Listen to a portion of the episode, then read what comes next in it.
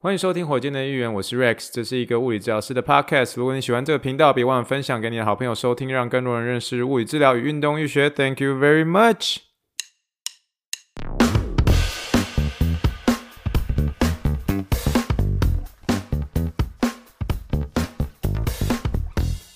Morning, morning, good morning. Think big, dream big, and let's make it to the rockets. 今天是2022年6月12号，欢迎收听第91集的火箭队一员。各位听众大家好，你好，你好，你好，让我们轻易听起泡水的声音。好，今天是礼拜暗时啊，吼，台湾时间已经周一了哦。透过这一集的时间呢，我来跟各位这个听众们哦，尤其是在通勤的听众们，先来用气泡水给大家干几杯几嘞吼啊，能够用这一集呢，啊陪着大家通勤或者下班，没败啦，没败啦，好啦，拎几水，拎几水哦。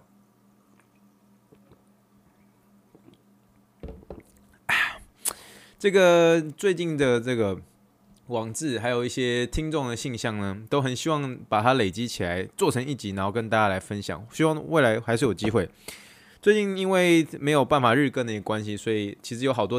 话想要跟听众们聊一聊。可是呢，我们今天的这一集可能有点长哦，我们看我还是继续把它聊下去。今天这一集呢，欢迎大家还是去参考一下，资讯栏里面有这个火箭队应援的一个网志连结，能够这个图文并茂的跟大家聊一下。那希望大家可以参考一下喽。那我们今天要聊什么呢？我们今天就是闲聊时间啊。这个闲聊时间就是为什么我跑步的时候有侧腹的一个疼痛？为什么我跑步的时候有侧腹的疼痛呢？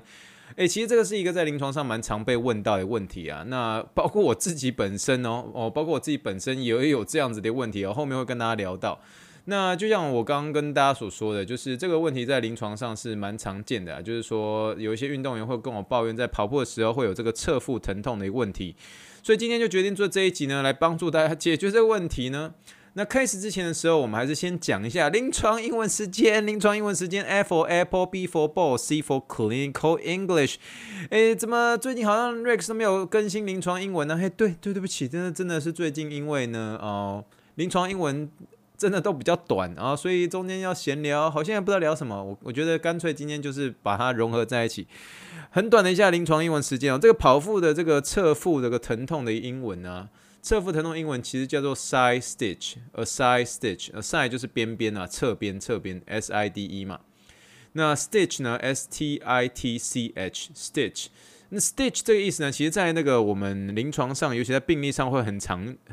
讲哦。这个其实 stitch 的意思呢，就是这个针线缝一针的那个一针。比如说我今天这个手术缝了五针，那缝了五针就叫做 five stitches。Five stitches， 那 stitch 呢，也是这个星际宝贝哦，星际宝贝这个卡通人物哦，蓝色的那一只，算蓝色吗？那卡通人物也叫做 stitch， 也叫做 stitch。那跑步的时候呢，如果有这个针刺的一个侧腹疼痛，你也可以说 having side stitch when running， 就是 having side stitch when running， 这个侧腹痛就叫做 side stitch。哦，算是跟大家临床英文实践一下哦。这个 side stitch 就是侧腹痛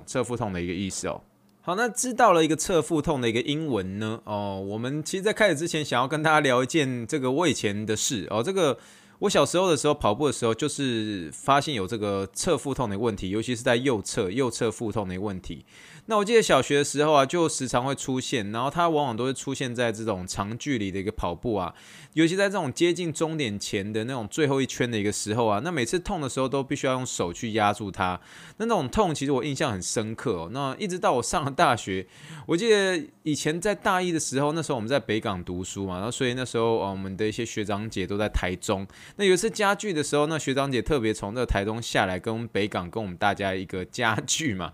家聚就是大家这学长姐带这个学弟妹们去吃饭这样。那我记得以前在北港的时候啊，那时候我记得是我们那种妈祖医院，因为我们那时候我们那个上学的地方就是在妈祖医院隔壁，我们就是有我们这个中国医药大学的一个北港分部嘛。那反正出去的时候就是直走，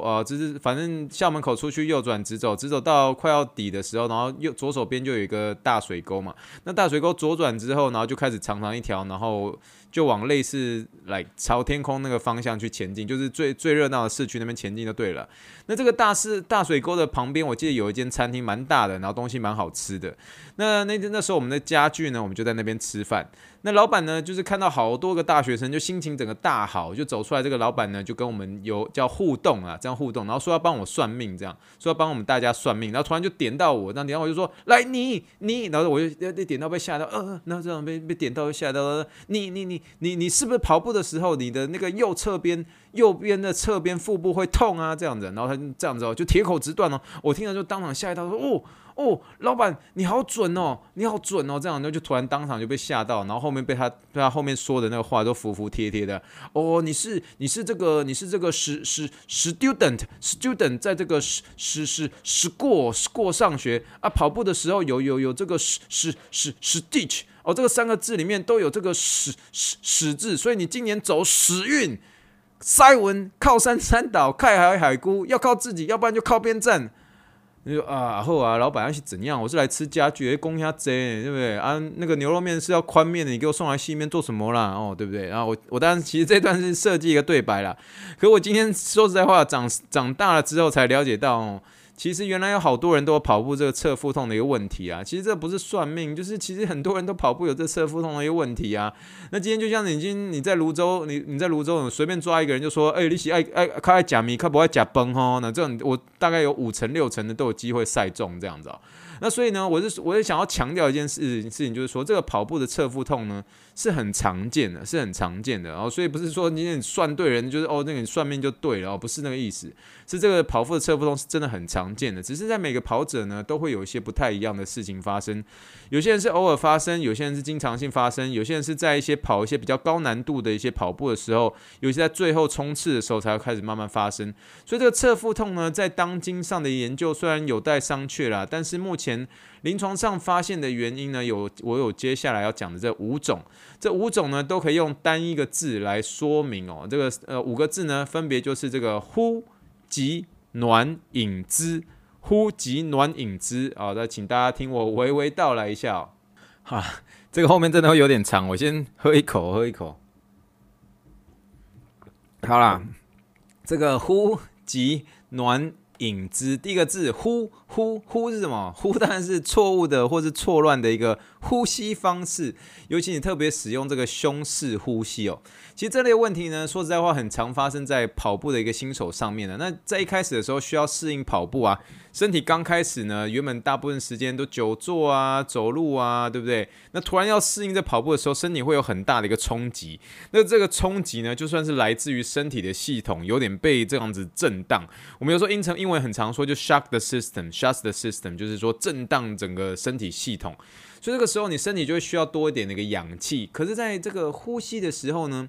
你用错误的方式来呼吸，好比说你今天用胸式呼吸，胸式呼吸的英文叫做 chest breathing。那这样子的胸式呼吸呢，其实说实在话是比较常出现在一些激烈的一些运动的时候。很明显，在这个呼吸的时候呢，你胸口有明显的一个抬起，甚至肩膀有抬起这种感觉，所以会给人一种就是这种上气不接下气的这种感觉啦。所以这种呼吸的频率增加，那横膈膜就没有办法顺利的往下移动。你可以像说，就像是一个新手好像不大会开车，一下踩油门，一下踩下车，一下踩油门又踩下车，刹车一下又太用力，这样一直丢，然后最后造成整个车子的一个零件磨损，然后最后呢上气不接下气，最后就造成这个车体的一个结构损伤。那最后我们必须说，我们就有点像是这种感觉，就侧腹的一个疼痛呢，就是有点像车体损伤之前的一个前兆，所以我们应该要及时的介入，把这个呼吸调整到正确啊，才能让这个刹车跟油门是比较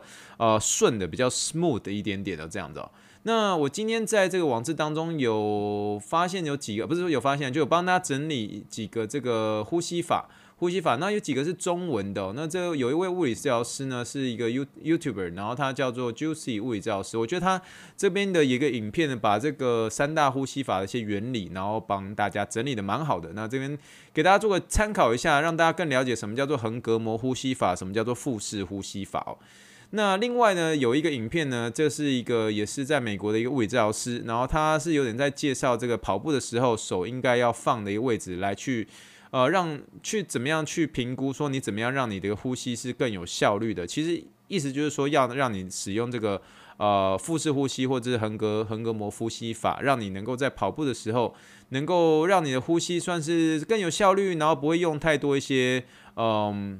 用一些这种有的没的一些呼吸机来帮忙啊，然后算是让你更懂得怎么样运用你的横膈膜来呼吸，使你的呼吸更有效率哦，更有效率，甚至让你这个氧气进入你的肺脏里面是更有效率的，能够得到这些氧气哦。那至于说这个跑步的一个呼吸模式呢？我必须承认哦，其实在一开始的时候，你尽可能还是不要在跑步的时候，你其实应该在你站立的时候，甚至躺的时候，甚至走路的时候，你要逐渐的去适应这样子有效率的一个腹式呼吸。那这样子呢，你就可以逐渐的找到自己的一个节律。那我必须说哦，有些人在跑步的时候习惯吸气跟吐气的比例是3:2，就有点像是吸吸吸吐吐。吸吸吸吐吐，那这个吸吸吸吐吐呢，会顺着你在跑步的时候这样左右脚的时候这样吸吸吸吐吐哦，我刚刚讲的每一个字就代表你的每一步啊，吸吸吸吐吐啊。有些人会用的口诀可能是，比如说像是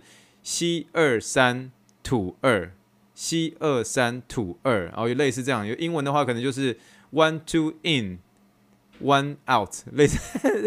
我不太会讲。总而言之呢，就是吸气跟吐气的比例是3:2啊。那有些人习惯是吸气吐气是2:2，就可能是吸吸吐吐，吸吸吐吐，吸吸吐吐。那有些人在最后冲刺的时候，快到的时候就开始加快，那变成是吸气吐气的时候变成2:1，就变成吸吸吐，吸吸吐哦这样子。那可是我觉得说，其实在，你自己不管是吸气吐气或是怎么样，其实我觉得一些重点就是让这些呼吸变成你身体的一部分，而且是尽可能去避免我刚刚所说的这个胸式呼吸，能够真的是在平常站立的时候、躺着的时候就可以是慢慢的练习你的一个腹式呼吸。使腹式呼吸变成你身体的一部分，那真的是找到你自己一个习惯的一个呼吸节律。那我个人会比较推荐是，你在刚开始如果真的是要把这些节律放在你的跑步当中的时候，会是以这个跑步2分钟、走路1分钟的一个方式，然后慢慢来，慢慢来，然后找到自己这样的一个呼吸节律之后，然后才开始增加你比较长的一个跑步时间。那所以就让这样子的一个练习，逐渐的让这个节律自动的一个进入你的身体哦。所以这个呼吸呢，其实是一个很大的学问，它需要多一点的练习，让它这个节律能够自然而然的进入你的身体哦。好啦，第二个呢，那第二个就是造成这个侧腹痛，跑步侧腹痛的原因呢，其实有一个大点，就是一个急这个字哦，急很急的一个急哦，意思就是什么？就是你一口气哦，推进太多，那这个也是算是新手可能会有一个问题，你去思考看看，你如果平时都没有在运动啊，久坐办公室，那突然之间你要去跑个30分钟，你一定会在适应上会有这种难度。那突然之间身体有一个这么大的一个冲击越多，心里就越急，这个胸式呼吸又可能重新再出现哦，然后最后就变成一个恶性循环这样。那我们希望我们自己有一个慢慢的一个进步的模式，而且是有点像是渐进式的，所以新手啊，或是我们之前聊到的小六那个背痛之后要怎么样回去跑步的一些跑者，可以参考我之前的一篇文章哦，可以慢慢的是以这个215、217这样的一个口诀来慢慢恢复跑步。也就是说，215的意思就是说跑步2分钟，然后接下来变成是走路1分钟，然后重复这样子5次。哦，跑步2分钟，走路1分钟，然后再跑步2分钟，再重复1分钟，然后这样子一个循环重复5次，215、217。然后你如果215这样子事情执行上面没有问题啊，执行2天之后都没有问题，下次你就变成217，也就是跑步2分钟，走路1分钟，然后总共走7个循环这样。那这个口诀是一个恢复跑步的一个慢慢的一个渐进式的一个进程啊。那如果想要知道整篇文章的话啊，欢迎去点选这一集的一个部落格里面都有这个连结啊，大家去点选看看哦。那如果是比较老手啊，或者是比较有经验的一些跑者的话，我希望就是你们在这个推进的一个距离，其实简单而言呢，我会以这个10%的一个通则，也就是说你今天是跑了一个 mile 好了，就一个 mile。那而且你没有出现这个下腹痛，那你下次这个距离一个增加的时候，你就可以慢慢的增加，比如说像是10%，也就是这样 1.1 mile 来当做目标，然后这样循序渐进的慢慢推进。那如果你有点太是过急的去增加你的这个距离啊，你身体会一开始没有办法负荷的很好，就有点就是会动不掉这样，然后最后那个胸式附近又再出现了，然后又恶性循环一次，所以就导致这个侧腹疼痛。所以这个循序渐进就是这四个字的重点啊。那造成这个侧腹痛问题就是那个字，就是急哦，急，一口气推进太多，一口气推进太多。哦，这一集不简单呢。可能会录很长哦啊！这个如果你这个通勤时间是超过20分钟的话啊，欢迎你这个中间卡到一半，后面再慢慢听哦啊！先喝我要喝第二杯了，我懂哦。今天这一集卡等啊卡等。好了，来我们来聊第三个。我们刚刚聊到呼跟急嘛，呼就是呼吸，那急就是太躁进嘛，就是一次推进太多这样。好了，我们聊第三个。第三个可能会造成这个下侧腹痛的原因就是暖哦，暖很明显的啦，这个很好知道啦。暖就是什么？没有足够的暖身运动啦。我们知道这个暖身运动呢是跑步前必备的，好不好？今天就像是你有一台车好久没发动了，对不对？你今天汽车也要一台，需要暖车，对不对？需要暖车，所以我们。好比说，我们今天这个礼拜全部都久坐办公室一整周哦，对不对？那我周末的时候要恢复跑步，这种叫做这个weekend warrior， 就是周末战士。我周末的时候要恢复跑步。那必要的时候呢，就是你平常的时候呢，就是在上班的时候没有把这个像是这个常常会有这种圆肩的这种情况，没有把这个胸小肌拉开，然后做出一些胸椎伸直啊、往上看啊这种伸直的一个动作，你必须要做这样的动作才能够帮助我们，包括横膈膜的一些移动啊。那另外一方面，暖身的目的就是带动你整体的一个血液流通嘛，那让这个紧绷的一个肌肉可以得到这个热血的一个充满啊，才能够真正的让你一些肌肉有所放松。然后，所以这个拉筋啊、暖身是真的是很重要哦。那我们没有办法去很细部的跟大家聊说拉筋要怎么样去拉。我一样是在中间整理一个，我觉得啦，在临床上最好用的一个拉筋。这个拉筋的英文呢，直接叫做 The World's Greatest Stretch 哦，这个是很常见的。我们有时候简称都叫做 TWGS 啊 ，The World's Greatest Stretch，The World's Greatest Stretch 意思是什么？就是这世界上最赞的拉筋啦，这世界上最赞的拉筋。想，世界上最赞的拉筋什么？哦，直接看这个这一集的部落格网志上面都帮你整理好了，好不好？就可以 hit 到几乎所有很关键的一些点啦，然后关键需要拉开的一个地方。哦，其实就是一两个动作，不是说一两个动作啦，可是它基本上你一个动作一个大动作上面，你几乎拉到，还有就是。拉扯到或是你放松到的一些肌肉的一个紧绷的一个地方呢，都直接 hit 到重点了啦，所以这个很赞，真的多赞多赞，这个就是 The World's Greatest Stretch 啦，一定要做哦，世界最赞的一个拉筋啦。那至于说这个动态暖身，我觉得动态暖身每个人都有自己的一套啦，那这个也没有既定的标准，我今天就是放一个动态暖身的方式给大家做个参考。那这个就是差不多2-3分钟的影片。我个人本身我很喜欢 lunges 啊，就是做箭步蹲啊，还有长踢腿这些动作。那跑者你如果有习惯自己的这个动态热身方式，就是你自由做搭配啊，自由做搭配这样。好了，这就是第三点呢，就是热身不足哦，暖身不足哦，没有足够的暖身运动。那尤其在这个侧腹痛的话，你可以多拉一些你包括这个侧边的一些腹肌啊，还有你这个下背的一个肌肉，这些都是很重要的哦。好了，那我们今天就进入我们的这个第四部分。第四部分这个一个字是什么？就是饮哦，饮是什么？饮食跟饮水的一个不恰当，饮食跟饮水的一个不恰当，然后导致这个下侧跑步的时候会有这个下侧腹痛的一个问题。怎么说呢？这个饮食呢，饮食绝对会是造成这个跑步侧腹痛的原因之一。这么说啦，这个饭后1小时你就马上进行这个剧烈的跑步这种情形，我当然会希望我的运动员都能够尽量避免啊。那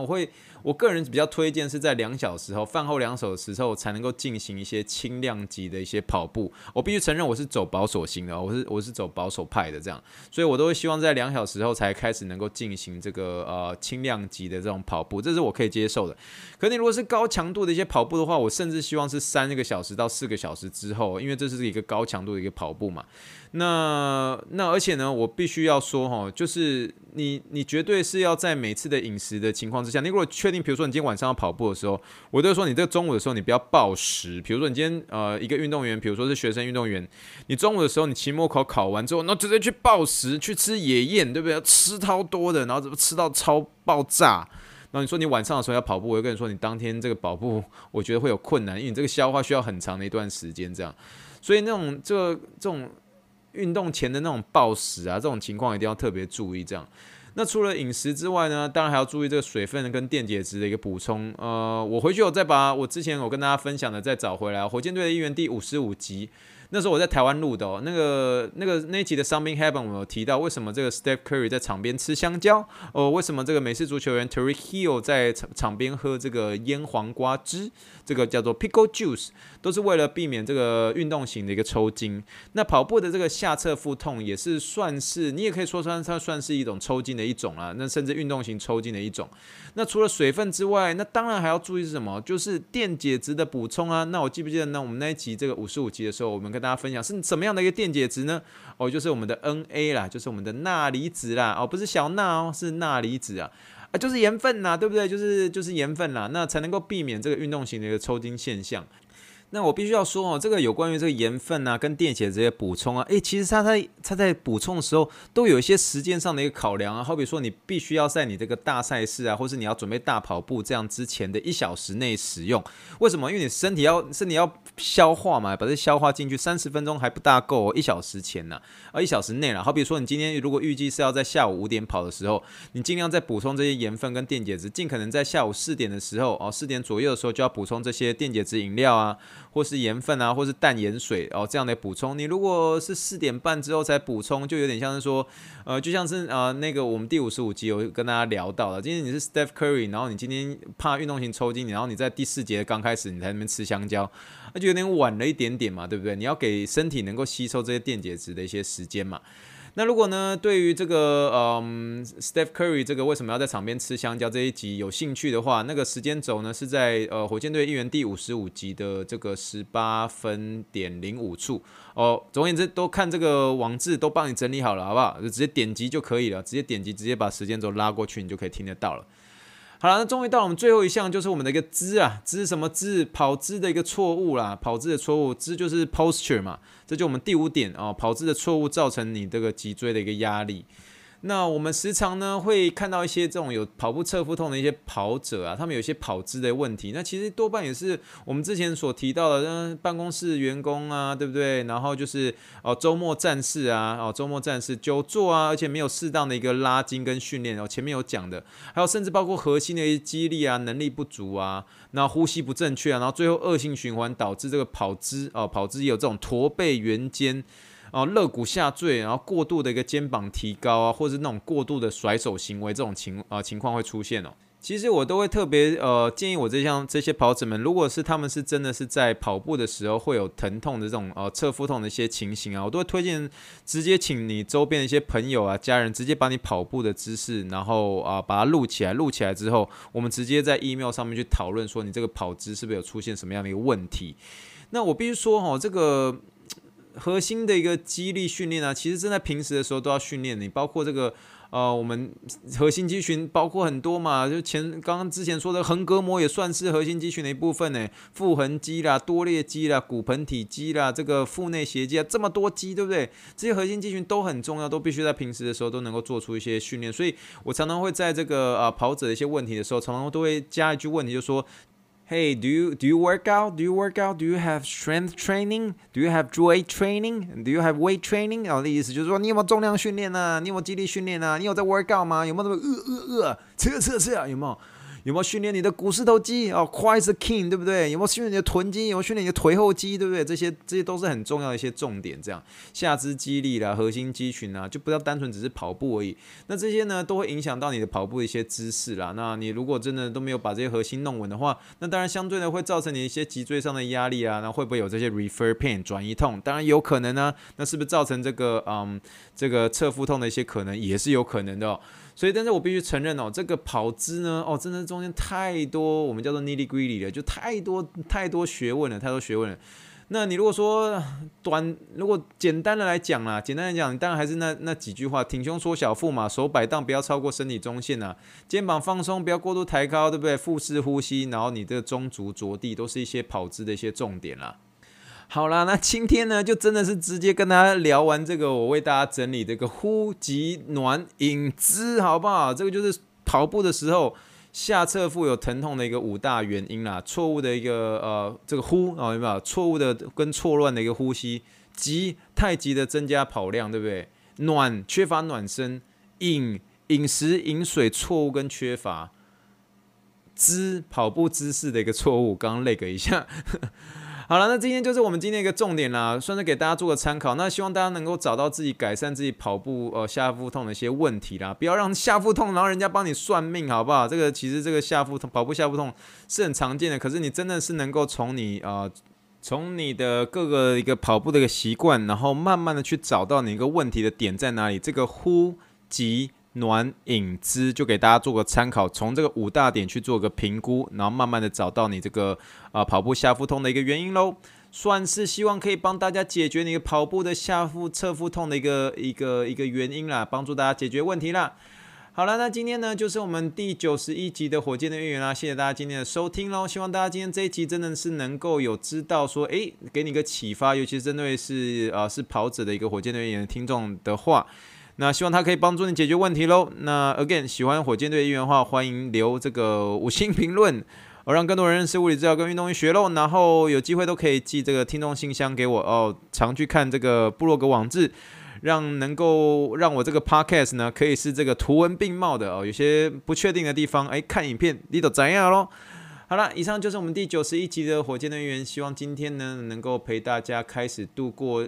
需要加油的礼拜一。那希望大家没有忧郁的一个礼拜一，也希望大家都跟我一起 go go go。那我们就先这样啦，我们大家一起说声晚安 ，Thank you and good night， bye。